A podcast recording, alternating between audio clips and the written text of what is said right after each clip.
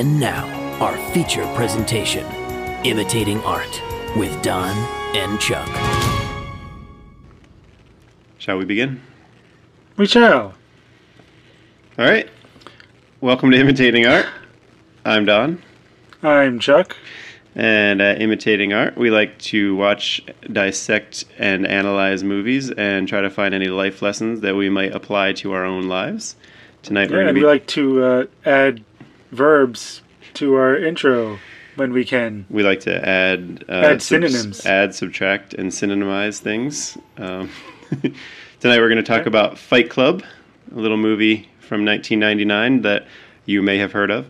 Uh, an actor called Brad Pitt is uh, is in it, uh, and I always forget how long it takes for him to show up in this movie. Yeah. Um, and, well, to show up proper. Yeah, yeah, exactly. And uh, also, I m- one of my first notes is oh, is as always, I always forget how long this movie is. Yeah, it, it, it. I had watched it several times before I realized that it's like almost two and a half hours long. Yeah, the structure of the movie is really sh- like kind of strange too, to the point where it feels like so much happens by the point that you're like, wow, it's an hour and a half in, and we haven't even like they haven't even gotten to like the setup to the end yet. Yeah, like Project Mayhem comes in so late. Okay, so Yeah. if you haven't seen Fight Club, first of all, why haven't you seen Fight Club? Go watch Fight yeah. Club. The first rule of this Uh, podcast is go watch Fight Club first. Yeah, uh, and then the second rule is talk about imitating art to everyone. Talk Yes. about imitating art. Uh, so uh, we follow Fight Club follows the narrator, who uh, nameless, played by Edward Norton, uh, who is trying to sort of form the perfect, like single male corporate life. Uh, he's trying to assemble the, the perfect apartment with uh, you know IKEA catalogs, and uh, he has like this sort of perfect corporate job, uh, but he's unhappy with his life. He's having trouble sleeping. He's he's uh, been suffering from insomnia for what feels like a long time before the movie starts. Yeah, for sure. And his job, he's is essentially a, a, a number cruncher, uh, a, a bean counter for uh, a car manufacturer, uh, trying to find out, you know, when there's a car wreck, should they perform a recall? yeah, he just does like risk assessment. yeah, and uh, very sort of boring life. Nothing to his life other than going to work and going home. Until on one of his trips for work on the plane, he meets Tyler Durden, played by Brad Pitt, who is immediately the most interesting person Edward Norton has ever met, the most interesting single serving friend he's ever met. it's very clever. Um, Yeah, how's that working out for you? and then when Edward Norton gets home, his apartment, through what appears to be some accident, has exploded. Uh, so he calls up Tyler Durden, his new friend, and they start kind of living together, hanging out, and then they. Ed, Tyler Durden just says, you know, I want you to hit me as hard as you can, and it kind of gets Edward Norton to start coming out of his shell through just kind of fighting with each other, through no malice towards each other, just to kind of get aggression out. And people, other men in similar situations uh, around them, start to notice this and they start a, a fight club where men get together and kind of wail on each other. It's exactly what it sounds like. Yeah. To uh, take out their aggression before returning back to their corporate lives. Um, Tyler starts, you know, becoming the the leader of this group and, and starts really getting the members to perform small acts of anarchy and it eventually becomes project mayhem where they go around town and really perform kind of like corporate terrorism. They destroy public like corporate pieces of art and try to mm-hmm. destroy corporations destroy you know video rental places pretty much anything that's corporate and capitalist they try to destroy. And then Tyler disappears, and Edward Norton starts learning some secrets he didn't want to know. Uh, also, there's this whole story with a girl named Marla Singer. Yeah. Well, I mean, and the, the whole the whole point of Project Mayhem, and as it turns out, Fight Club from the beginning was anarchy and a corporate reset, uh, like a back to zero of the financial system, and like to wipe everyone's debt clean. The plan is to destroy all the banking records and the bank buildings uh, by proxy to you know, reset everybody's debt and set everybody free, basically, free from their need to pay back debts and student loans and all that kind of stuff. You know, like basically everybody's a slave to wages because they need to pay all this stuff off. And if we get rid of that, in theory, they will, you know, everyone will be set free and be able to be whoever they are instead of being a, a corporate drone. Yeah. I mean, Tyler Durden's is essentially a, a libertarian. Uh, like he's basically he, Ron Swanson like, in weirder clothes. Yeah, he's he's like a, a libertarian wet dream kind of. yeah, in more ways than one. Yeah, um, but uh, just just just to start off, I didn't watch this on DVD, but that every time I think of Fight Club, that DVD menu music is yeah, like music. seared in my brain. Like the elevator music. I've fallen asleep on this movie and woken up to that DVD menu quite a few times in my life. So have I. so, um, oh, oh, so where where do you land on like the the movie uh, intro credits? You know, like something that it used to be way more popular, like like that James Bondy kind of intro going through like the neurons or whatever coming out of his brain th- down the, the, the gun barrel. I really liked this intro because it's not overly long and it actually leads us somewhere. Um, but I, it reminded me of those like '90s movies that all started with really long intros. Yeah, I I, I really don't mind uh, long intros, especially on older movies. But I, I kind of miss them in newer movies sometimes because they can really do a good job of setting the tone. Uh, friend of the show, Stefan, and I have had this discussion like two or three times very recently.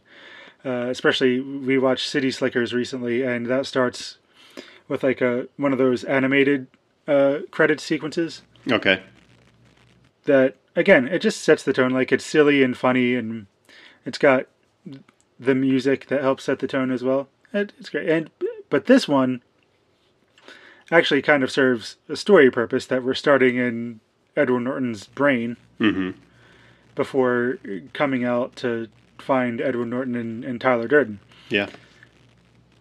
And there were a few of these scenes actually, um, or at least I guess two. Um, I'm thinking of the the sex scene where like the it was like kind of snapshots but three dimensional, and we were like kind of yeah, it's, swinging it's like around. CGI. Yeah, it was so it was it was so unique and just unusual, but I mean somehow it just fit into like the dreamscape of this movie. And yeah. well, I mean, David Fincher rarely does anything that doesn't fit. Right, but I'm just I'm just saying like the, the, the cinematography of this movie is very interesting and very very unique, especially for like I think for the time I would say, but it it it, definitely kind of has this like dark and ominous tone, and very contrasty uh, shots um, like and, and, just the way that it looks, especially when he's in the office, like the contrast, the the dark, deep contrast of the blacks in the office. I really like that. Like I think it sets the tone, especially when he goes to like the copier, and then it becomes bright for a second, and you know it's it's kind of like this. It just that, that that part feels like it's out of place for the rest of the movie, which is what you know he feels out of place when he's in an office. So right. it kind of works that way too. Um, but I just love the way this movie looks.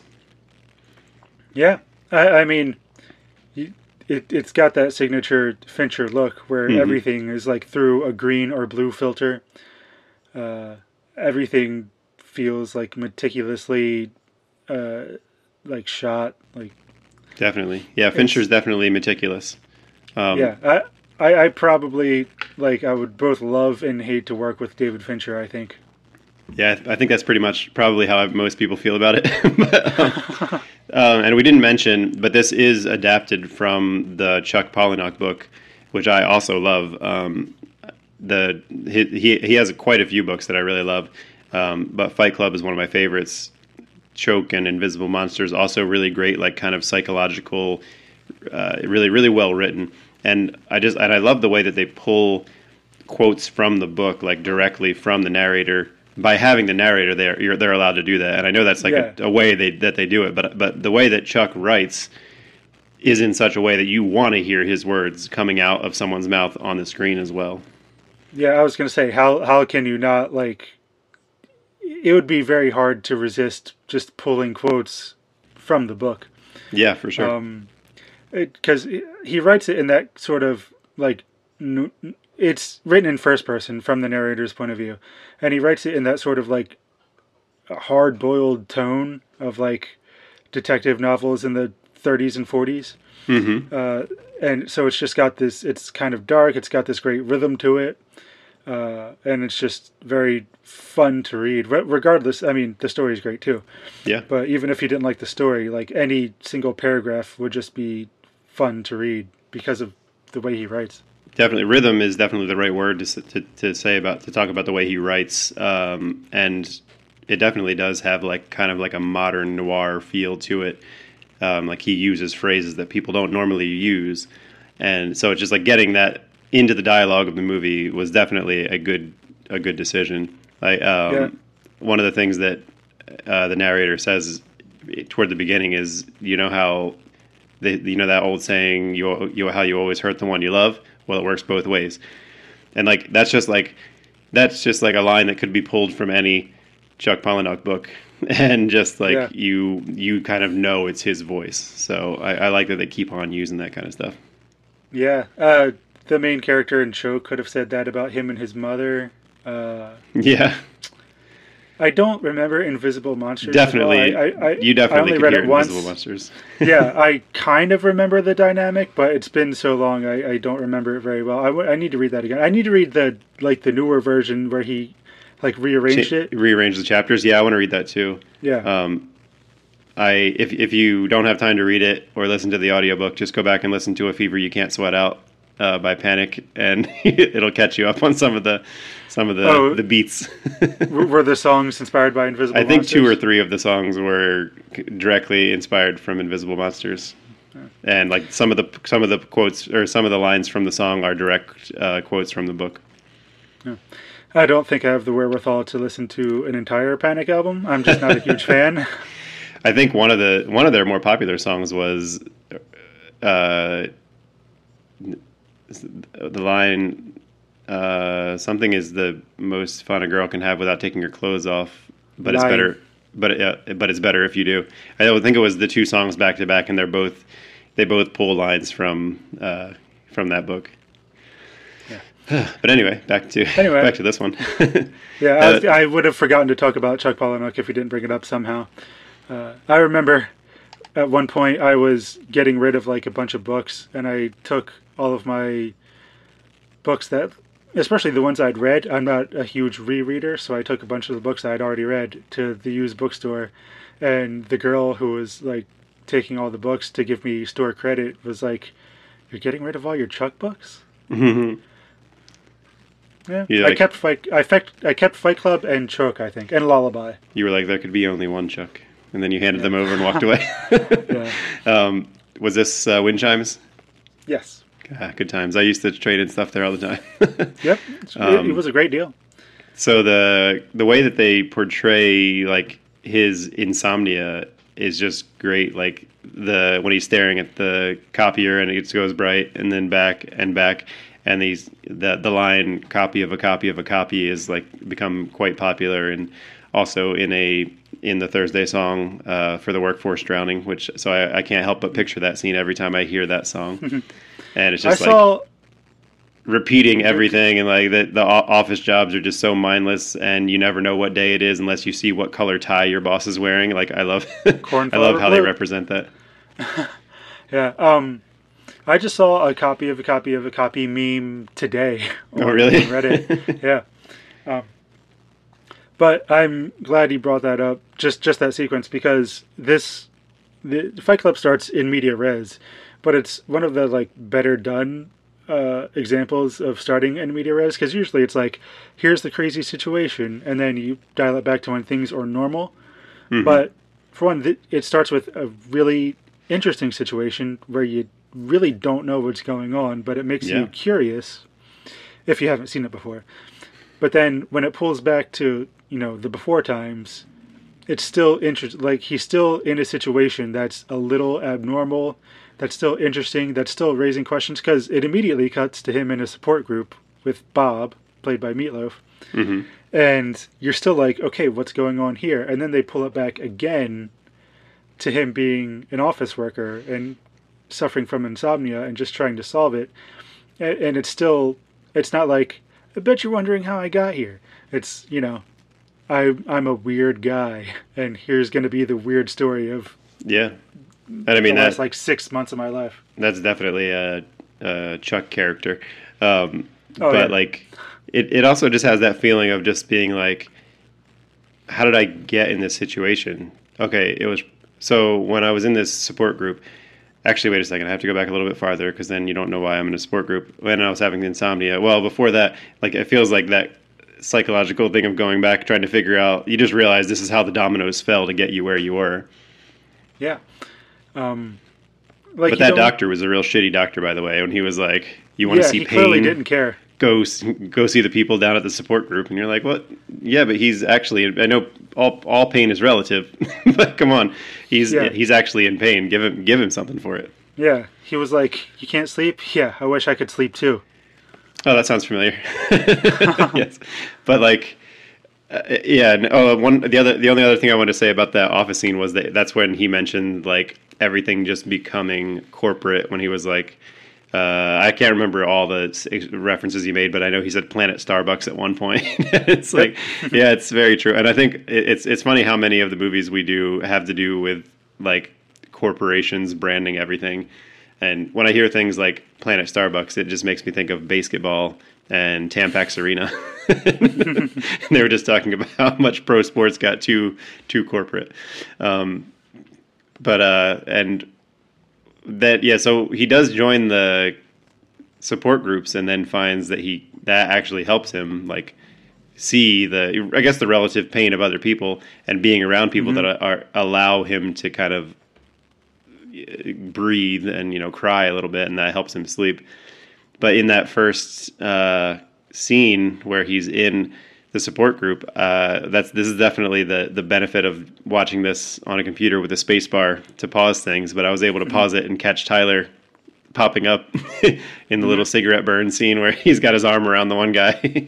and I, I always try to. I, I I'm sure I've looked at like a website that points out all of the the times when he pops up, but you know I, I don't catch them that often when I'm watching it, just because I'm like. I, I'm I guess maybe I'm not 100% focused on it or I'm not looking for it because I get lost in the story.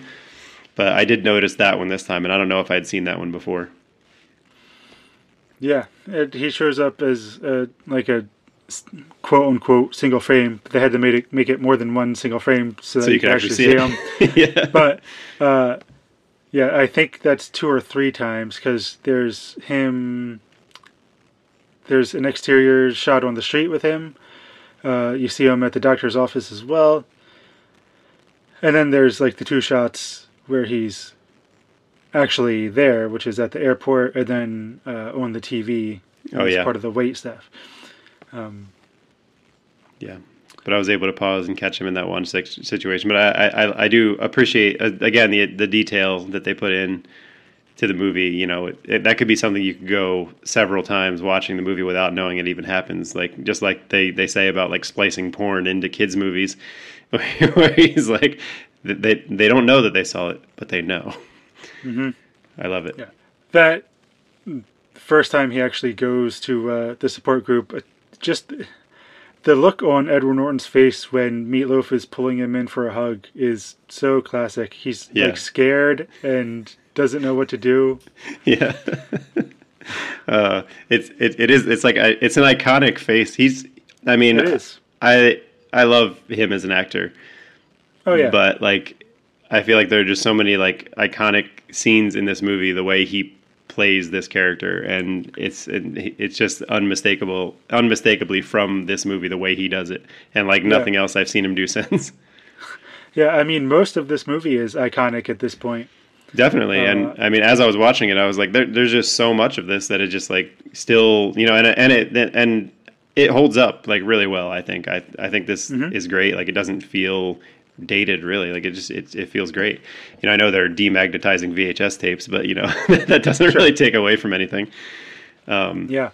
but yeah so he's at these support groups. He's at the the testicular cancer support group and you know it's like it's it's interesting. I, I think that was a, a good choice for for the movie because i feel like part of this movie is about like masculine energy and being emasculated and feeling emasculated and wanting Yeah. to do something that makes you you know feel big again or whatever or like be able to get out your male aggression and and having a support group full of males who have been quote unquote emasculated because they've lost or feeling emasculated because they've lost their their testicles because of cancer like that is like that's a perfect mirror to hold up to the people who are maybe feeling this way for other reasons. Yeah, uh, I would say like the biggest difference between watching this movie as a young man in your twenties and then watching it in your thirties is realizing that in Fight Club, ultimately, like toxic masculinity is the real enemy, yeah. Which is what Tyler truly represents. definitely. Absolutely. Um, but uh, uh, overall like it's it's interesting that he's in these support groups some of them for you know people who are dying and he's addicted to support groups because it's the only thing that makes him you know able to feel okay. And it's just it's it's just an interesting little thing that he's now addicted to support as a part as opposed to people who go to groups because they're addicted to things you know? Yeah, and I mean he's he's kind of living vicariously through them, right? He he can't really show emotion in his real life. He has no opportunity to. So the fact that he's going to a place where everyone is just kind of letting loose and actually listening to him if he chooses to talk, even if what he's saying is bullshit, uh, you know, he's able to kind of co-opt their emotion and let loose and and finally sleep. And yeah I also thought it was interesting that he's going to these support groups for people who are actively trying to solve their problems, while he's like actively trying to escape his problems. Right, well, that's true. I didn't think of it that way. And he, well, so he he he has this great little escape, and then he meets the big tourist Marla Singer, Marla Singer. and uh, he realizes she is also doing the same thing he is, but you know for different reasons. Once he confronts her about it, she is doing it because it's cheaper than a movie, and they have free Yeah. coffee. So she's she's doing it she's doing it just for fun. He's doing it because he needs it. So he can't. He suddenly is insomniac again. Like he can't sleep. He can't cry when there's another faker around, and he realizes that this can't go on. So he confronts her, and they have that great. They, they have such a great like antagonistic chemistry with each other where Yeah. she's like oh well it's not my problem i don't know what to tell you and then Yeah. eventually they end up splitting them up but uh, another one of practicing this. yeah, yeah. I like I like how uncomfortable he gets when she's like, "What? What are you talking about?" I know Yeah. he like she, she definitely has the upper hand in the situation. Yeah, like because you get to see his imagination where he comes in with all of the power in that conversation, and then in the real conversation, again with part of the theme of him feeling emasculated is he goes to tell her off and she just immediately takes the power away from him. Yep. Yeah. And I, I and there's two things. First, I love that when they're splitting them up, he says, like, I should definitely get testicular cancer. That's a no brainer. And she's like, Well, Yeah. technically, I have more of a right to be there than you do. Uh, you you still have your testicles. Yeah. Which is a great line.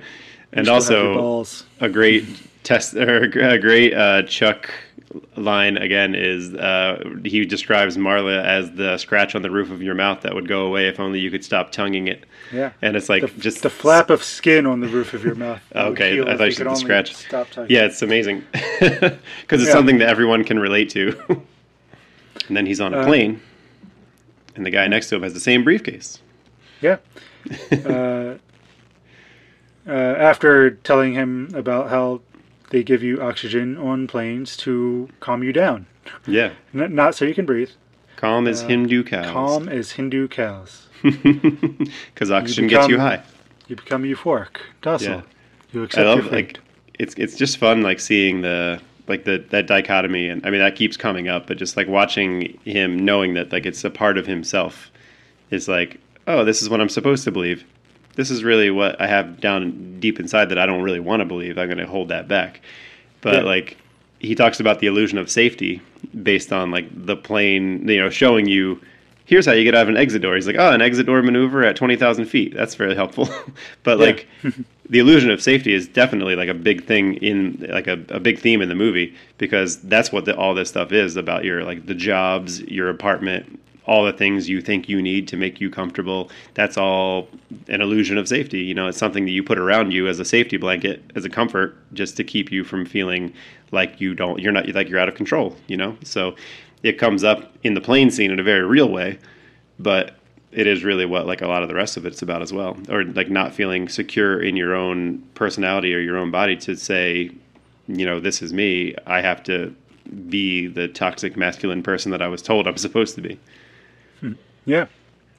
And I remember um, in college, uh, one of my professors, Steve, made us watch that introduction scene on the airplane uh, because he just thought it was a, a great way of introducing a character uh, in a screenplay. Because for the first, you know, 20 or so minutes of the movie, you're following Edward Norton. You're, you know, he's interesting. You, you, you kind of like him. He makes, you know, the single serving friend joke is, you know, clever, the first time you hear it. And then Tyler Durden shows up and then immediately steals the show, uh, makes fun of the joke without really making fun of it. And now he's kind of making fun of you for thinking it was clever the first time. And uh, just kind of almost telling Edward Norton, here's what's wrong with your life. Um, and just uh, he does it super calmly, almost monotone, and it's just a great way of hooking you onto a character like very briefly, and then letting him go away for a while before he Yeah. returns. and when he goes away it's a question of etiquette do i give him the ass or the crotch I mean, and of course he gives he gives edward norton the ass and then he walks by the stewardess or the the flight attendant and gives her the crotch there we go. I I can't tell you how often that quote has come up in my life ever since I saw this movie. Yeah. Uh, it, it does, you know, I mean, does it uh, uh, basically anytime I have to scoot by someone on a plane or a, or a train or anything. It- It's a universal, and then I hear you know other people say in similar situations too. So so I gotta say, airport baggage guy is probably one of the best actors in this movie. oh oh yeah. He's Um, so good. Oh, uh, I almost forgot to say. So, the day that we were going to watch that airplane scene, I can't remember if the DVD was messed up or, or, or if the professor couldn't get the DVD player to work or, or Uh-huh. something. And one of our classmates pointed to me and Max, and she was like, "We don't even need to watch it. Just have Chris and Max quote it. They could probably do the whole scene because we just we quoted movies a lot, but we quoted Fight Club a whole lot. I mean, the movies again, the rhythm of the the dialogue just makes it very easy to remember and quote the lines. So did you just get up there and act it out for everyone? uh, no, we watched the scene. But yeah, Uh, the um, the airport security guy, I've quoted that scene so many times. Yeah. Also helps me remember what an indefinite article is. Yeah. Indefinite Always article a dildo, never your dildo. but I don't have it. He's just the way. I mean, I was just watching him the whole time, and I was like, "This guy is killing it." I don't know. Yeah. I don't know what else he's been in, but he is great in this scene. um, he it just so like it's so many subtle things that he's doing all at the same. Like he's on the phone, he's like taking a drink of something. He's like kind of non-verbally doing things, but just like everything about that scene is just great. Yeah. Just to give you an idea of how how much stuff happens in this movie, the story hasn't started yet from where we're talking about. Yeah, we're a minute like 35 at this point. um, and as a quick, this is when um, when they're heading back to the apartment. I, I one of the things I noticed when he's looking out the the door at baggage claim, he sees Tyler jump in a in a red convertible and drive away. And then he, there's a guy being like, "Hey, that's my car." But, like, Yeah. So I wondered how much of like the like Tyler is like narrator's imagined desires. Like he's like, I wish I could just go hop in that car and just take it now, because he takes a taxi home when he goes back to the apartment. He doesn't. It's not Yeah. him stealing the car. Um, but just Yeah. like that's just his mind, like kind of running wild, being like, I could just steal that car, but I know I should just take this shitty taxi, which is called SCAT.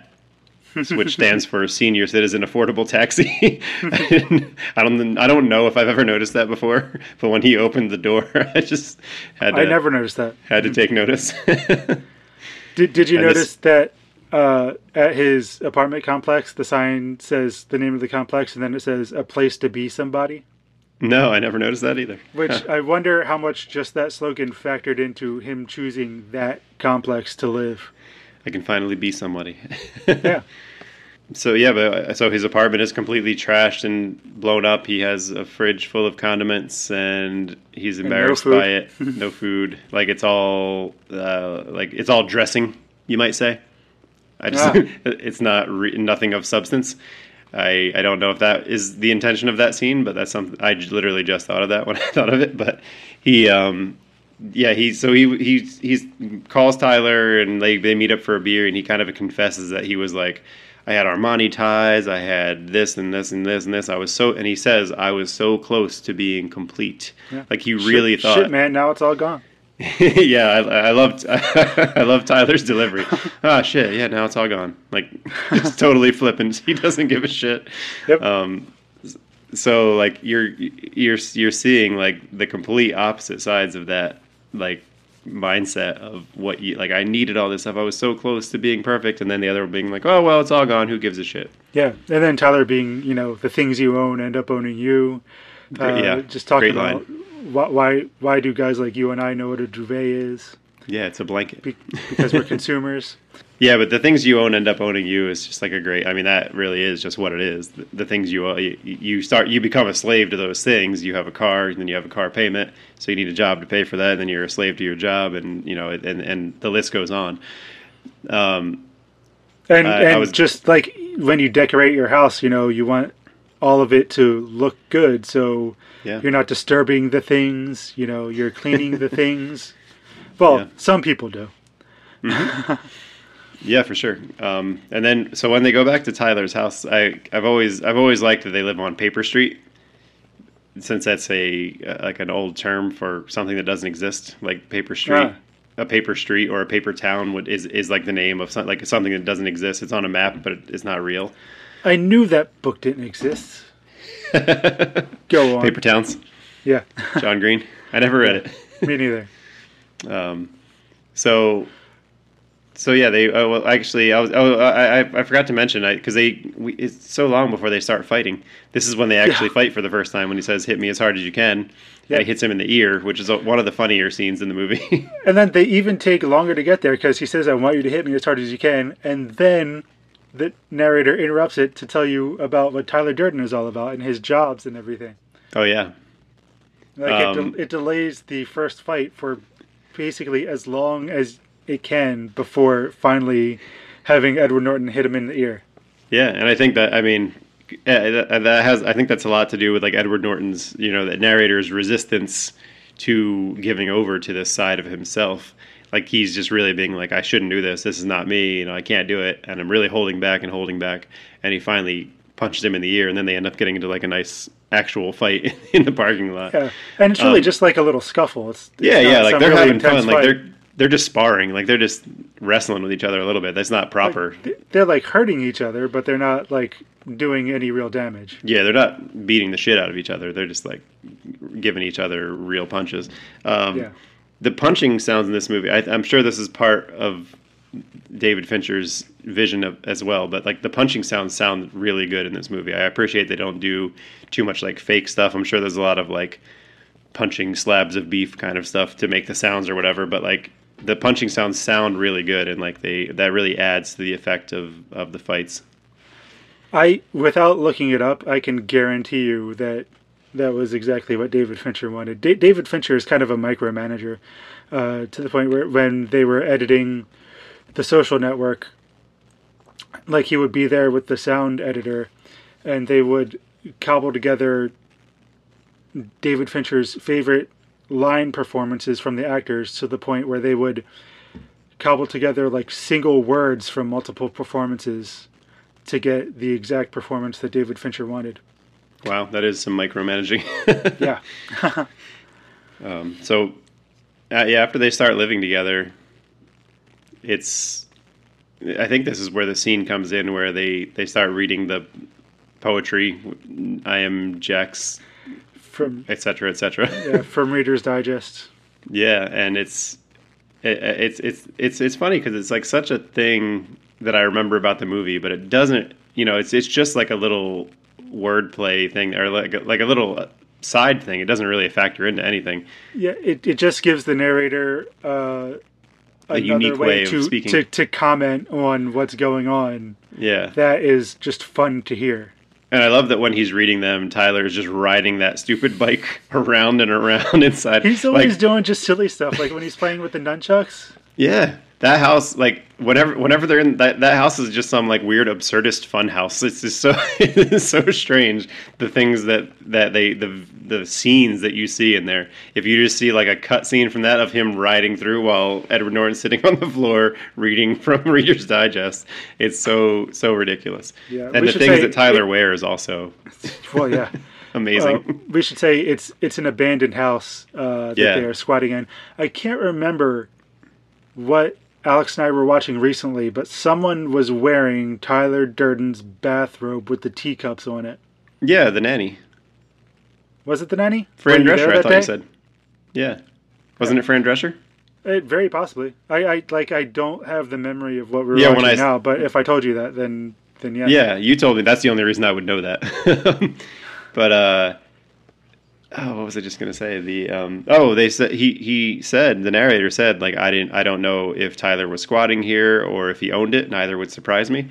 But then later in the movie, Tyler says like the lease is in your name, so I guess they own it. or he, I mean, unless that was a strange figure of speech. That's true. Uh, he probably. I mean, by that point, he was in like full manipulation mode. But it doesn't seem like Either way, he, he it was doesn't really lying about anything. At It doesn't point. really matter if he owned it or if he was squatting there. Uh, neither would surprise me, and I and it doesn't matter to me. Yeah. Um, uh, they it, this is around the time where narrator and Tyler start acting a little more like like they kind of start walking in unison. They're both smoking a cigarette at the same time, and they Yeah. get on the bus and they're kind of eyeing everybody up and sizing people up. And he's like, everybody's a, everybody's a mark. We're looking out for everything. And this is the part on the bus where he said, where they look at the Calvin Klein ad and they're like, "Is that what a man looks like?" and I think it's really, really, masturbation. yeah, I love that line, but I also think it's funny because Tyler Durden is like the perfect male spe- specimen that every guy wants to be like. It's Brad Pitt in his prime with the V. That's muscle. what I mean. It is the one. It's the one that everyone goes to the trainer and says, "I know what I want to look like," and the trainer says, "Yeah, I know." Brad Pitt in Fight Club, not going to happen.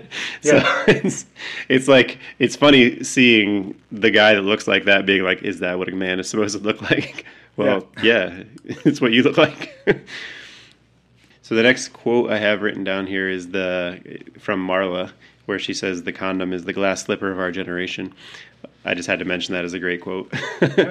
that could totally come in a uh, uh, a Panic at the Disco song as well. um, but the, like Marla's something else like herself. Like she's pretty pretty pretty crazy, but putting up with Tyler, like he takes it to a new lever, new level, and like I could just imagine what she's been thinking when you know they go upstairs together and then they come down and he's making coffee and suddenly he doesn't realize he's the other guy here? now. He's Mr. Hyde now, and he's like, "What are you doing in my house? Get out of my This house!" my house. Yeah, and like she's got to be. It's amazing she comes back so many times. Yeah. For those of you who maybe haven't seen it, spoiler alert if you haven't figured it out yet. Turns out Tyler and Edward Norton are the same person.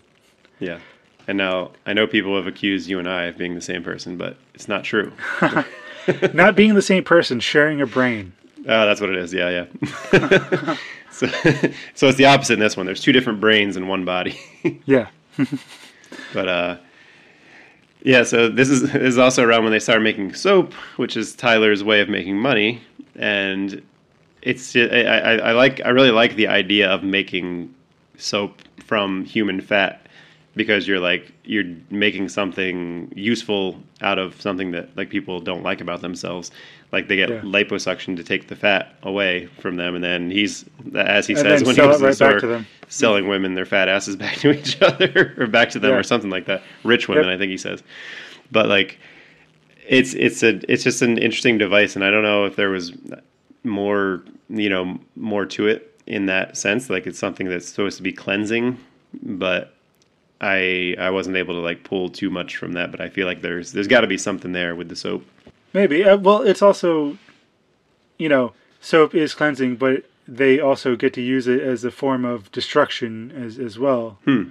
You know, with enough. True. soap, you could blow up just about anything.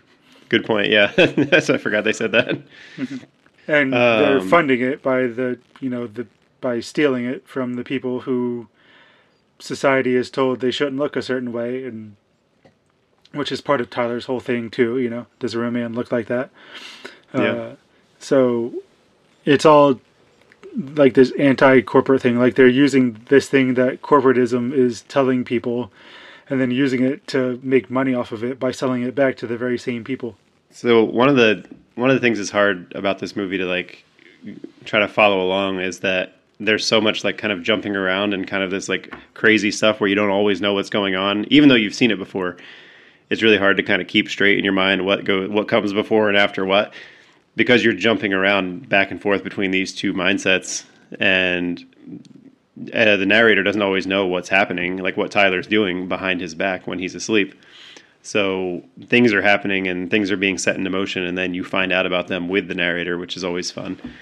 Uh, Yeah. Like the beginning of Project Mayhem. Well, uh, We're not I quite mean, there yet. again, it's that sort of like hard boiled style of of writing where whether it's like a noir mystery or just like a gritty drama like Double Indemnity, there's in those kinds of stories there's almost always something that the main character doesn't know or realize, but they're getting sucked into this situation, and then it's the thing that they don't know that ends up being their downfall.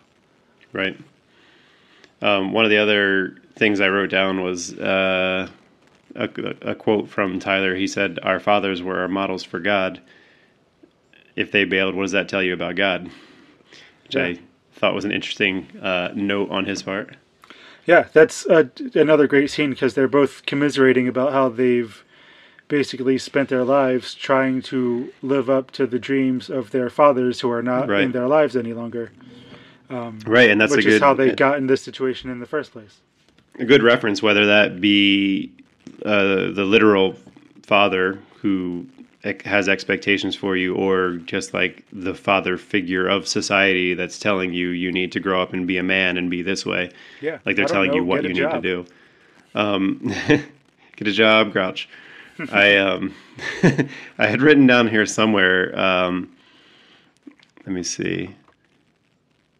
Um, so I was thinking about how since since we're talking about fathers and stuff, I it, I I think it's interesting that this movie like became like so popular with like high school boys and or like college guys because like you know you're coming into this big this part of your life where there's so many changes and you know like you have this like ma- you know your adolescence and this masculine aggression and people telling you at the cusp of your adulthood what you're supposed to be doing with your life. And like this is exactly what you need to expect. This is what you need to do. You need to get the job. You're going to go to college get the job.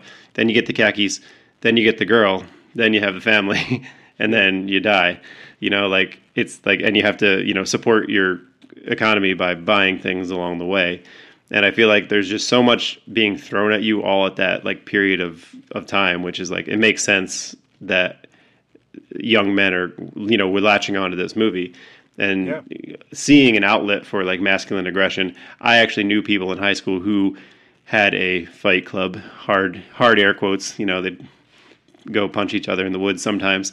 And you know people like really latched on latched onto the ideas behind this movie. And i think it really it helps that you have these two characters that are at, at the same character but at odds with each other which is really you know it's kind of like coming into adulthood is really that way. i mean life is that way but coming into adulthood especially like you're trying to figure out who you actually are not who you're told to be and you know there's some there's a rebellious nature to it and there's just it, it's just trying to decide like who you're going to be like do you take the road that's drawn out for you or do you eschew some of that stuff and like kind of go on your own path and follow your own your own interests and it's it's a hard it's a hard thing for everybody you know? So it makes sense that these people who are like ultra testosterone you know 17 to 25 year old people boys especially trying to figure out what to do with all that aggression and all that all the, the choices on top of it.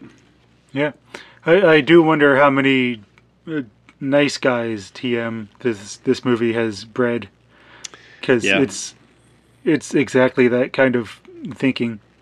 Yeah, yeah. I mean, like you said, like this toxic masculinity, ma- toxic masculinity really is the the enemy that you- they're fighting against, or they should be fighting against.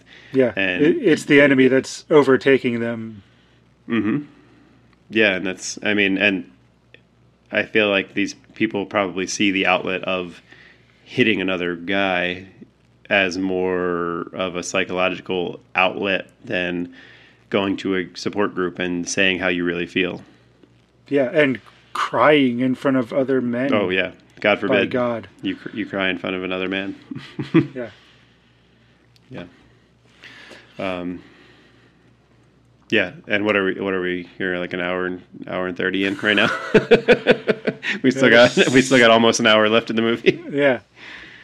And then even like even the way um, they start Project Mayhem by denying everybody entrance to, to Project Mayhem.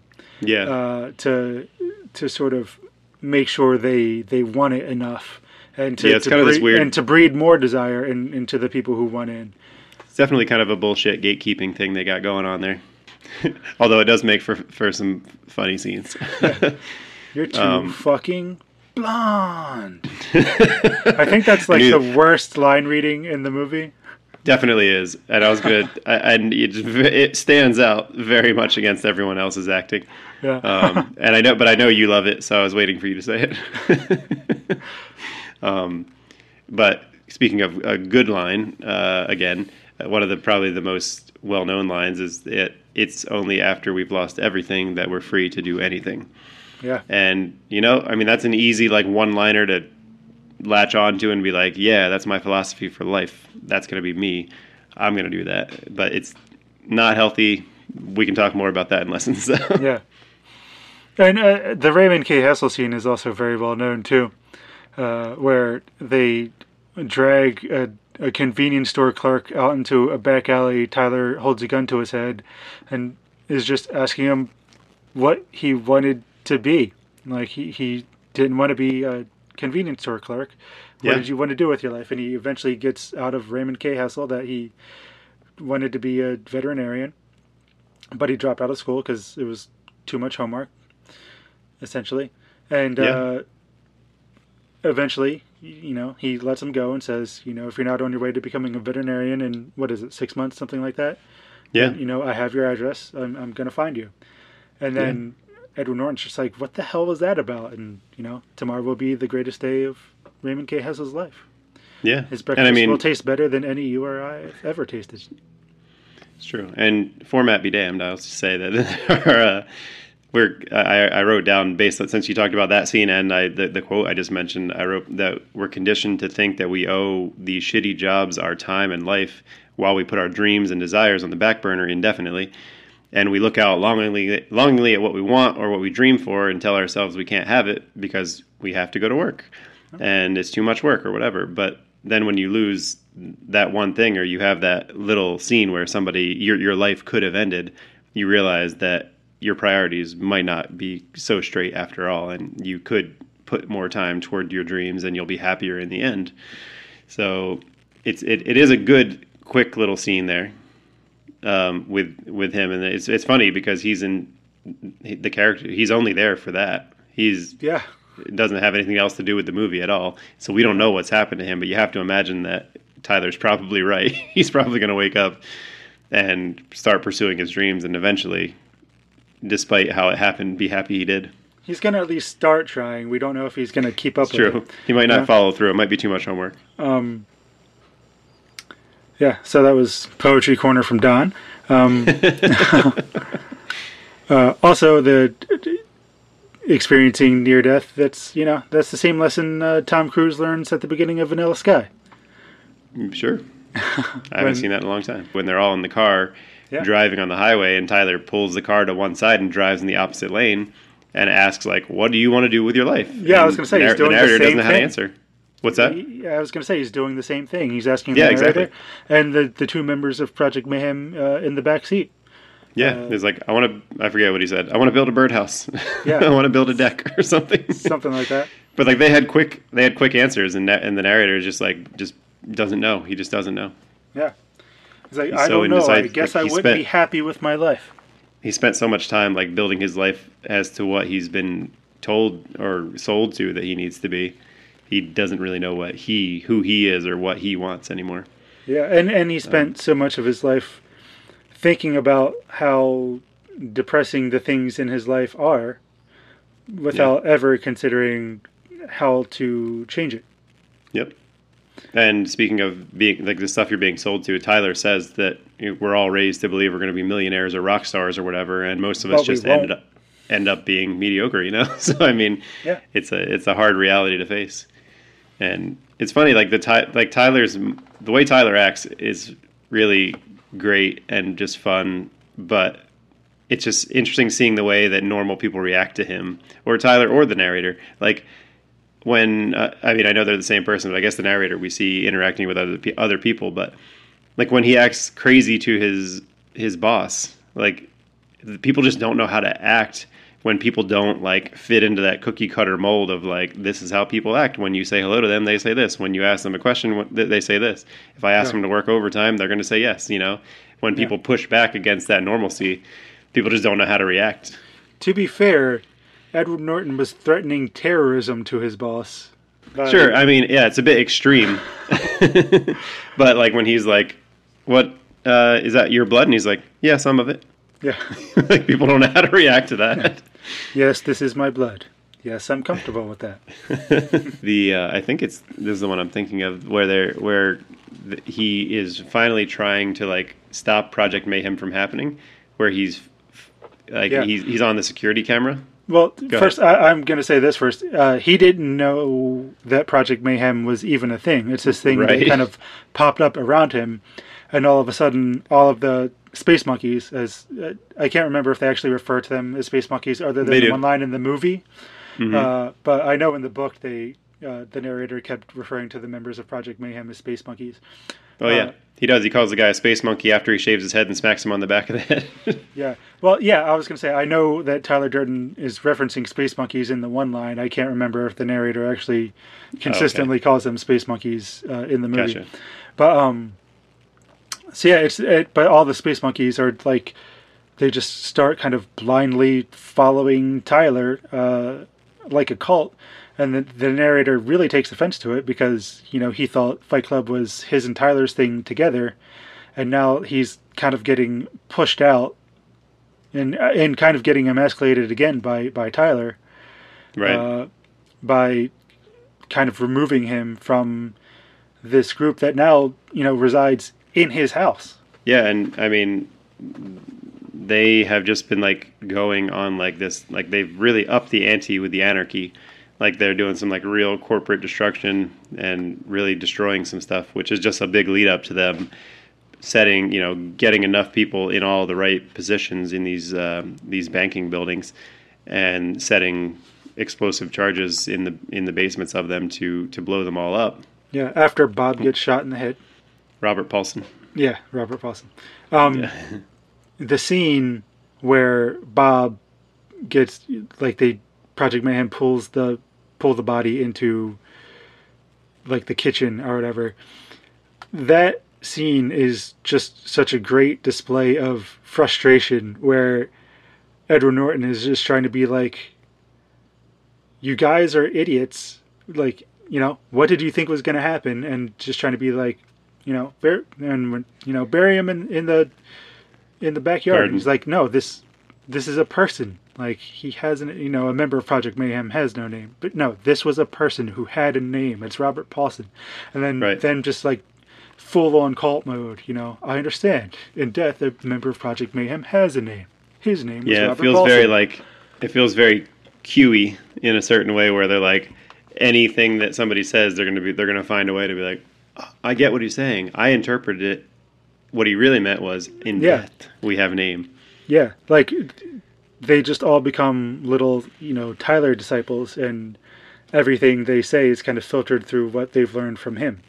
Yeah. Yeah, uh, but yeah, so um, Bob dying and everything getting out of hand is when Edward Norton is like, I have to find Tyler, and so he finds all of Tyler's plane tickets and starts flying around to all the cities. Realizes that there's some form of a Fight Club or Project Mayhem in all of these major cities. Always like a step behind Tyler before he meets uh, one of the one of the most memorable actors in the movie, the dude with the fucked up face and the halo, clearly Yeah. from something that's happened in Fight Club or Project Mayhem, who tells him, you know, you're Tyler Durden. You're the man who gave me the scar on, on my fist.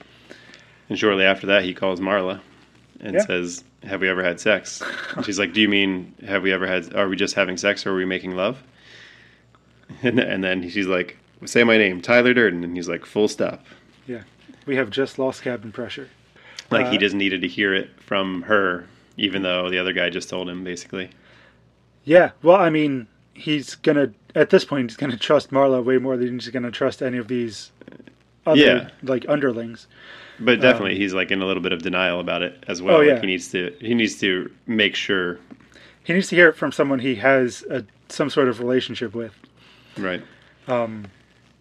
and someone who would definitely know for sure because she's been there the whole time. Uh, yeah, And then Tyler just shows up in uh, in the hotel room and tells him, you know, why would anyone possibly confuse you for me? That's Brad Yeah. Pitt saying that to Edward Norton.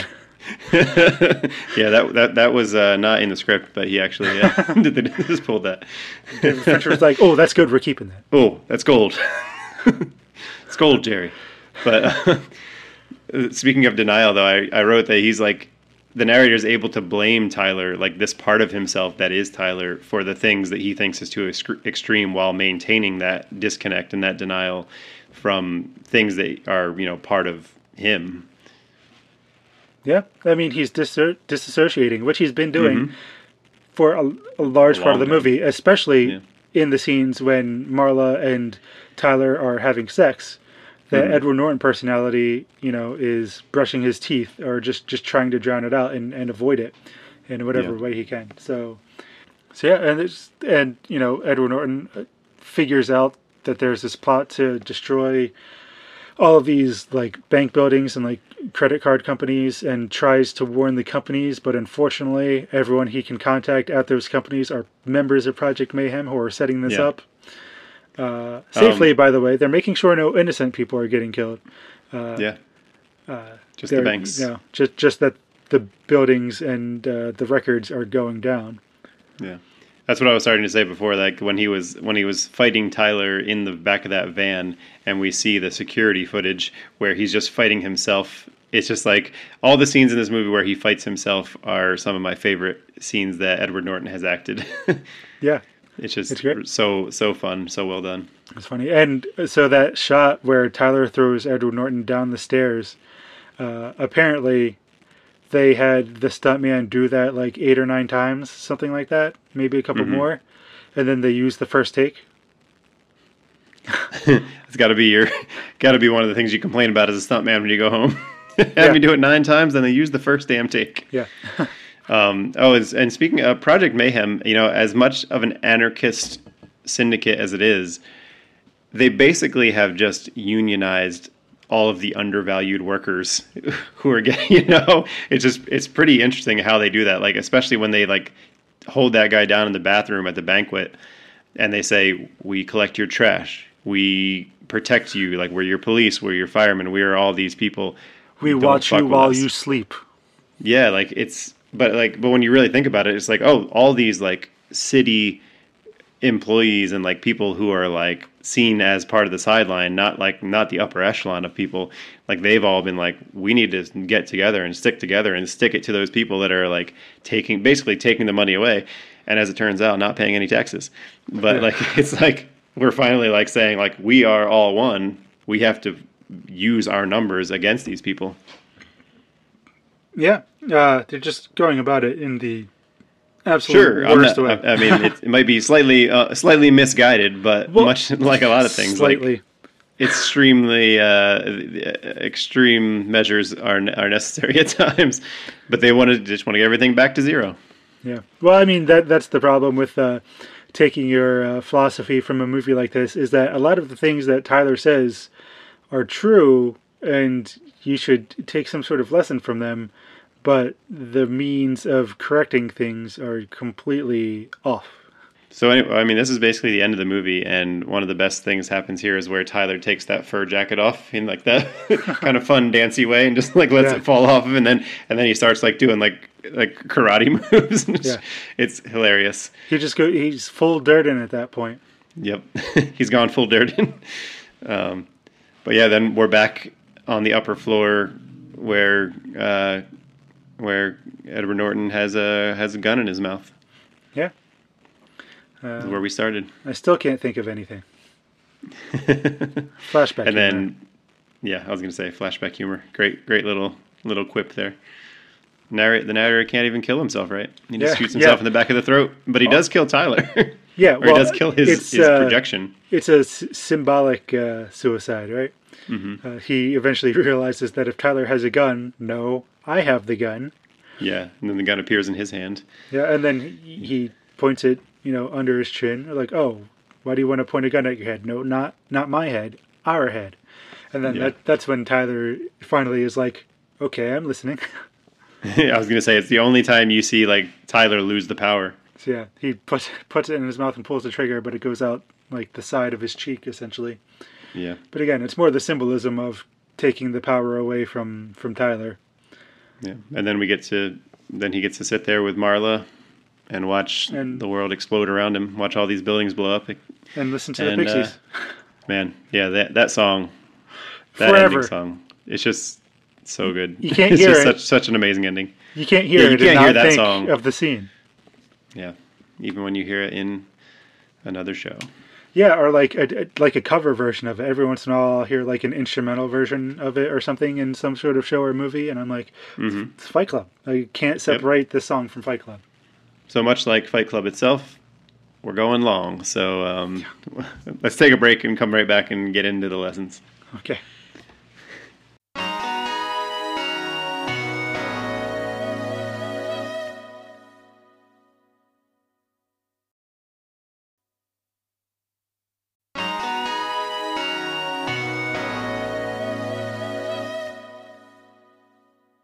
Oh, I'm stressed. And we're back and we're back in a triplicate.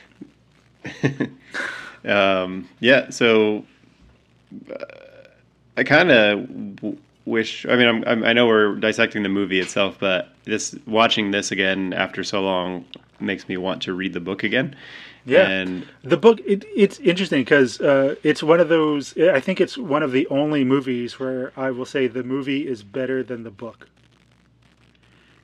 I always had a hard time deciding with this one. This is always one of those ones I put up there with like this book in the movie, uh, Fear and Loathing in Las Vegas, um, though, and and High Fidelity. I feel like these three kind of stand up as like I couldn't tell you which one. They're slightly different experiences, but they're adapted so well that I feel like I'm, you know, I, I, I reading the book just gives you a little more information, but I don't feel like they did anything anything against what was in the book that I loved about it.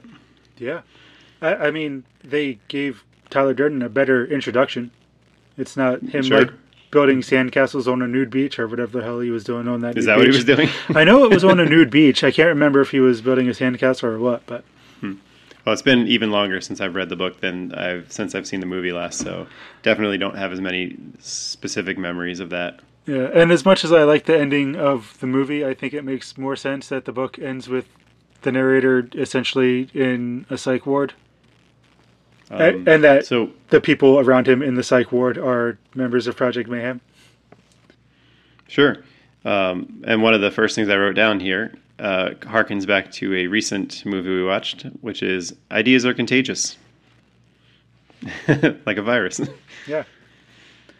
So, um, and that really shows in this movie, like, because I mean, like the Project Mayhem people, they're, they're just kind of, you know, Fight Club, Project Mayhem, they're just kind of doing what Tyler says blindly, more or less, like because they believe in him. So they just take whatever he says and run with it. Yeah. And, and he's telling them essentially what they want to hear. Yeah. And that's just, right. This is definitely a reinforcement of Yeah. what they already believe, and then they when they hear somebody powerful saying it, or somebody they perceive as powerful saying it, then they that lifts up that belief even more. Who does that remind you of? Hmm. Who could possibly incite a violent mob with his words by telling them what they want to hear? When you put it that way, it really makes me uh, reassess this movie altogether. but he's going after the wrong people. Well, again, we've established that Tyler's toxic masculinity is the true enemy here. True. Yeah, and he does represent toxic masculinity. So, um, so Tyler talks several times about hitting rock bottom, and like that tells the narrator he's not doing enough to like actually go to the bottom. So it's like he's he's trying to decide if he actually has the ability to go there. But I was I wrote down is hitting rock bottom romantic or delusional? But I think it's both in this situation. Like you romanticize the idea of going, you know, getting rid of everything, losing everything so you can do anything. Yeah.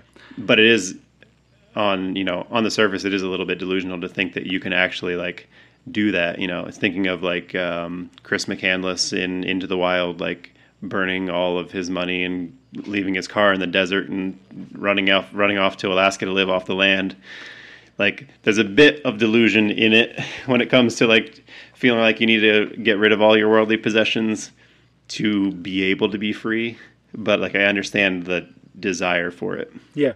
Uh, n- now that we're talking about it, I feel like I feel like if you're comfortable enough to lose everything, give up everything like that, then then it's in you to be comfortable enough to just do what you want to do and risk losing it without having to give it all up. Uh, I mean, what Right. what Tyler is essentially saying is that Edward Norton hasn't like evolved as a person because he's got comfortable things around him. Right he has Um, these safety blankets Yeah, and and that's holding him back, which is true, and it's true of a lot of people. But all all Tyler needs to do is get Edward Norton comfortable with losing it to free him up to to make tougher decisions and not necessarily destroy him as a person and actually make him reach rock bottom. yeah um i uh I, of, of the hive mind thing i wrote down uh I wrote down that people are looking for an animalistic expression against the confines of modern life.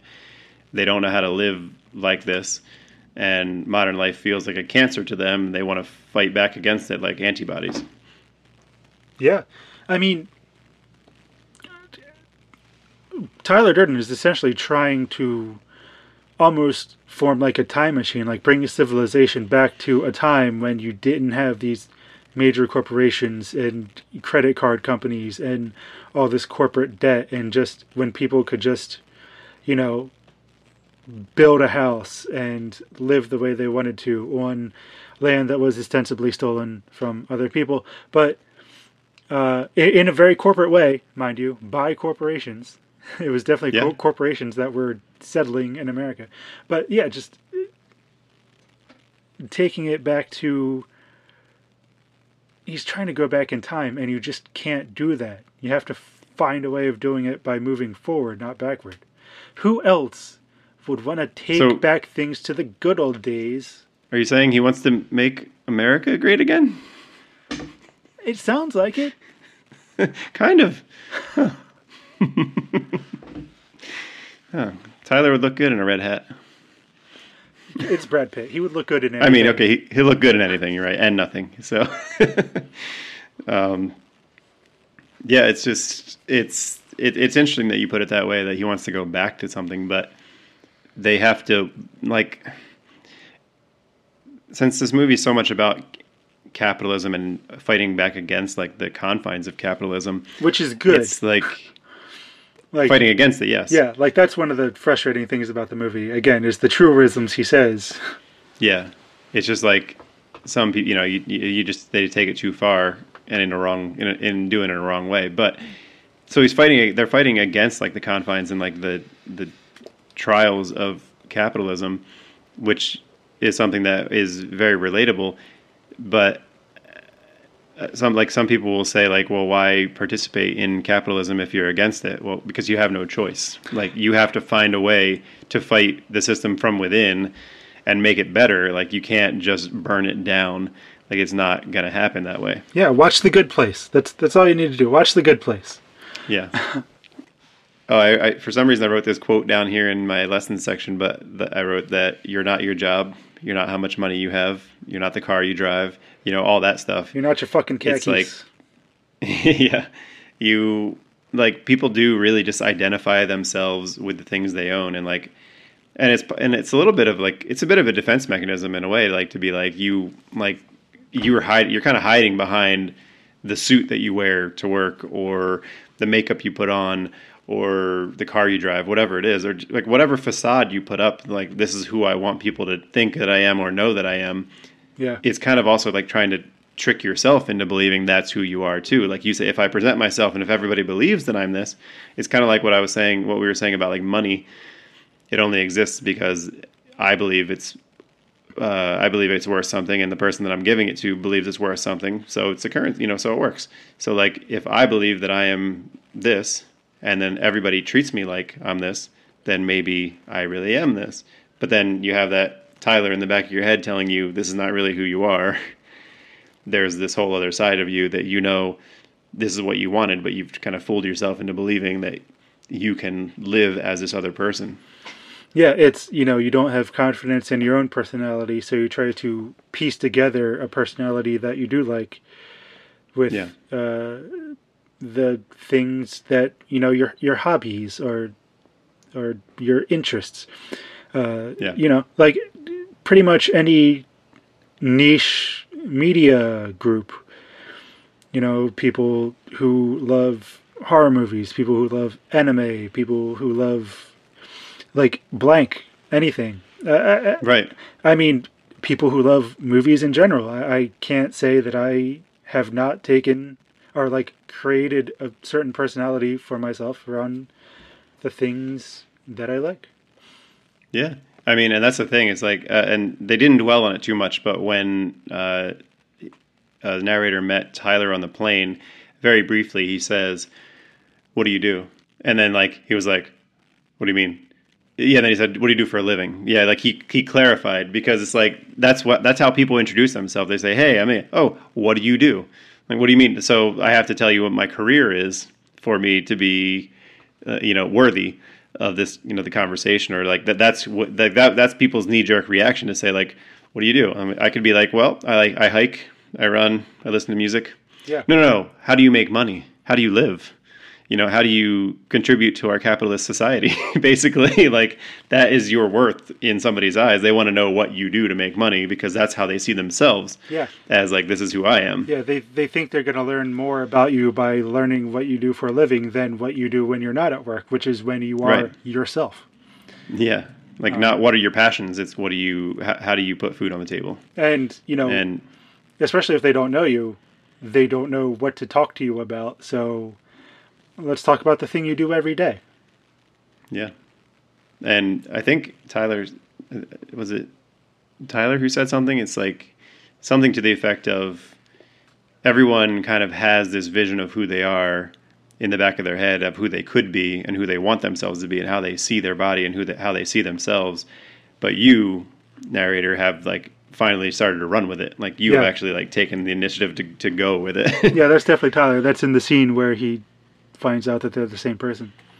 Yeah, that's and that and that's and that's actually a great point. Like that he's like you know he's giving he's given himself over to his like baser instincts and is able to like live as the person that maybe like that's really who he is, but I think the problem here is that they they find no balance. You know, he doesn't find a balance between working a real corporate life and then being the more uh, I guess animalistic whatever person like the kind of person that he is deep inside.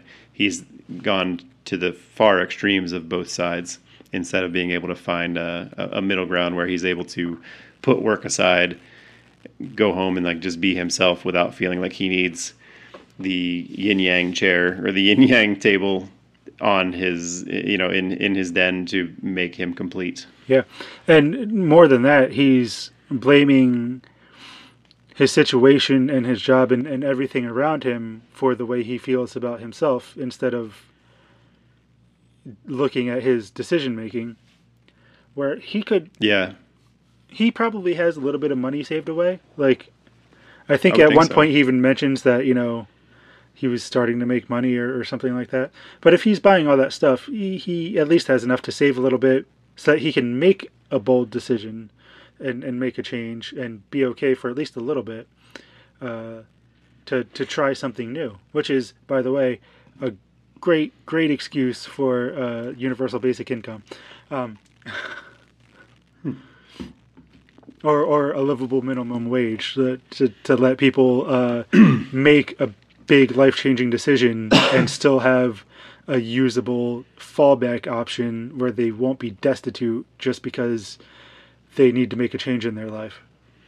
Totally, and I and I feel like this is almost like I mean I I like the idea of universal basic income. I don't know if it's going to really happen anytime soon, but I feel like that's almost like the pie in the sky idea of like that would be the ideal. But Yeah. right now we are at the complete other end where people are just being paid this ridiculously low in like minimum wage income that has not been raised in like 25 30 years and like where there is a definite middle ground there. Just pay people a living wage. The minimum the minimum wage should be rising with living costs. Yeah. like And and, and, and it's just it's in yeah that's what I mean. And the fact that it hasn't now makes it seem so insane that we would raise it so much, but it's just because it didn't get raised the way that it should have been all along. And I know we've talked about this before, but this does feel like you're you know the two extremes. You got your, your UBI over here, and you got your ridiculous low minimum wage over here. Just this place in the middle is just fine for now. You know, it's a good step forward. Yeah. but Let you know, give corporations don't want to do that. Yeah, give people the freedom to uh, make big decisions, and you start unlocking the potential of the American populace. You know. Yeah, and those people with more money contribute more money to the the the economy and s- start up small businesses and buy more things, and that puts more money in circulation. it's like that's what Yeah. you want. And without But, that, like- you start breeding the kind of corporate resentment that Edward Norton feels in, in Fight Club. And the kind of corporate resentment that makes people watch Fight Club and go, "Yeah, this is a good idea." Yeah, burn it all down. Yeah. I mean, that's how I felt year and a half ago when the BLM protests were going on. I was like, yeah, maybe we should burn this shit down. Yeah. I am totally on their side as far as this goes because I see what the system has done so far. So I'm like, yeah, t- totally makes makes a complete sense to me. Um, Yeah. But yeah, uh, I I was going to say aside, aside from like a universal basic income, definitely is good to like help people like follow their passions and like create their own businesses and all that kind of stuff. But so is having a livable wage off of one job, so you don't have to work several jobs, so you can actually like pursue your passions the the later part of the day or in the morning when you're not working. Like you shouldn't be working seventy hours a week Yeah. to li- you know to make enough money to have an apartment and get food. Yeah. So- Or, or again, just so that you can make some sort of decision like, I'm, I'm going to take a little time off and work on something. And Or then that. I know uh, uh, if I can find a, a job afterward, like if this doesn't work out, then the job I Mhm. find will at least, even if I have to take a crappy job, it's going to at least pay my rent and Yeah, get me food. I mean, there's a lot of good like common sense arguments for it um, that that don't work at all, but it's for the people who are making the decision. But it's it's it's definitely uh, understandable why like sentiments like this rise quite quite strongly. Yeah, because I mean, Tyler is essentially trying to unlock people's potential by giving them freedom. Yeah, and I He's just becoming uh, a terrorist to do it. one of the the last things I have written down here is that everyone has like multiple sides of their personality that they show to different to people, you know, here and there, but then they have their other one that they suppress. And once we pull too far from that base personality of ours, the oth- your other side starts pulling you back in the other direction and it can pull you real hard, so you might end up going too far the other way, just like the narrator does. Yeah. Again, it's that confidence in your own personality, which takes a certain amount of self realization and self honesty to. Mm-hmm. Because if you don't like that personality, then you have to assess why. And if it's because it's actually not that great, then you, you know, you need to fix it. Yeah, I mean, there's, I think we already said it, but there's not a lot of like self-examination in this movie. Like he kind of goes, you know, things are just things kind of just happen to him, but he's not really like looking back and saying like, why am I feeling like this? Why am I doing this? He's going to support groups, but not really bettering himself mm-hmm. at all. He's actually going the opposite direction. Yeah, he, So- he's not going to support groups for people with, say, insomnia. Yeah, or, Which have to yeah, exist. dissociative identity disorder. Well, he doesn't know that yet. No, I know. By the way, the the shot of him saying, you know, if you wake up in a different place at a different time, can you wake up as a different person? And it pans to Brad Pitt gliding by. oh yeah, on the on the on the people mover. Yeah, it's uh it's like David Fincher's like, you know, no one's. I'm telling them what's going on. 15 minutes into the movie, and unless you already know the story, you're probably not going to guess it until at least very late into the movie. Yeah. It's just Yeah. like watching watching with the knowledge of what happens at the end. Like th- this is definitely one of those movies where it's like it would be actually really cool to go back and watch this with a blank slate yeah. and see it happen again. But it's a super fun movie to watch after you already know everything that happens. Yeah. and it's just like it, it does not it doesn't disappoint even when you already know all of the the the reveals. Yeah. It's just like the scene in The Sixth Sense where Haley Joel Osment is saying, you know, I see dead people. They don't even know they're dead. And it, like it cuts to a close up of Bruce Willis listening to him say all of this. Yeah, classic. Like, but I'll never find anybody who like who would ever like love me or whatever. And then the next scene cuts to the person that they're going to eventually be with. like, good old. Uh, What Film kind of idiot would could we get to do this stupid job? And then it cuts to like Seth Rogen or something. Job. Yeah. Oh. I don't care for Job. um, Yeah. Well, uh, I don't have anything else. Do you have anything else over there? No, I mean I didn't have a lot of lessons written down. It was all you know.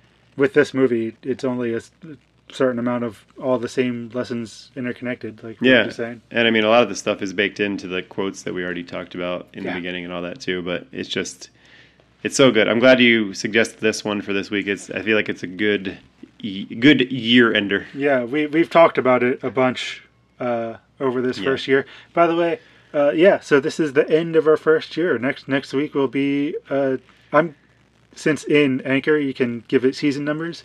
Next week I'm going to start calling it season two.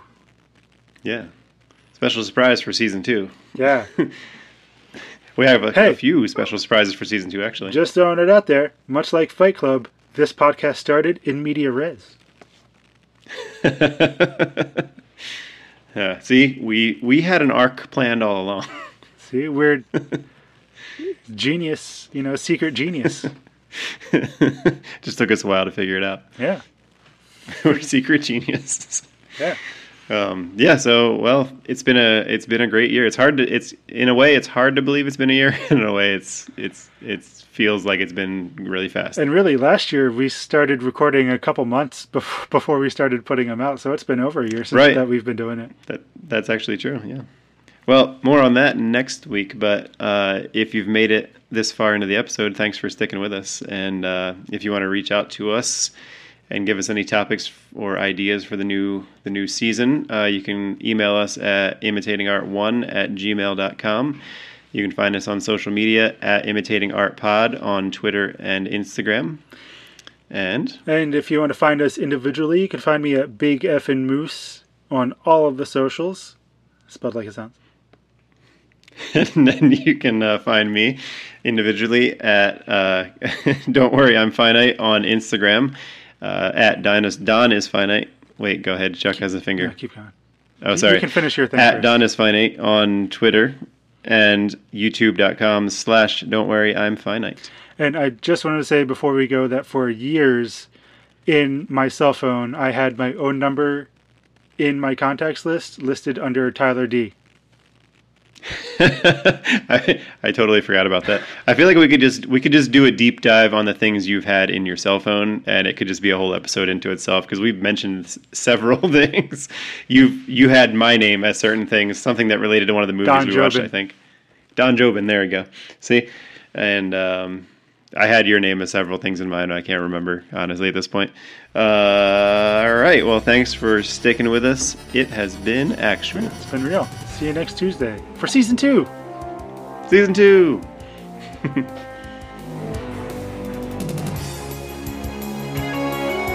Don and Chuck will return in Imitating Art with Don and Chuck.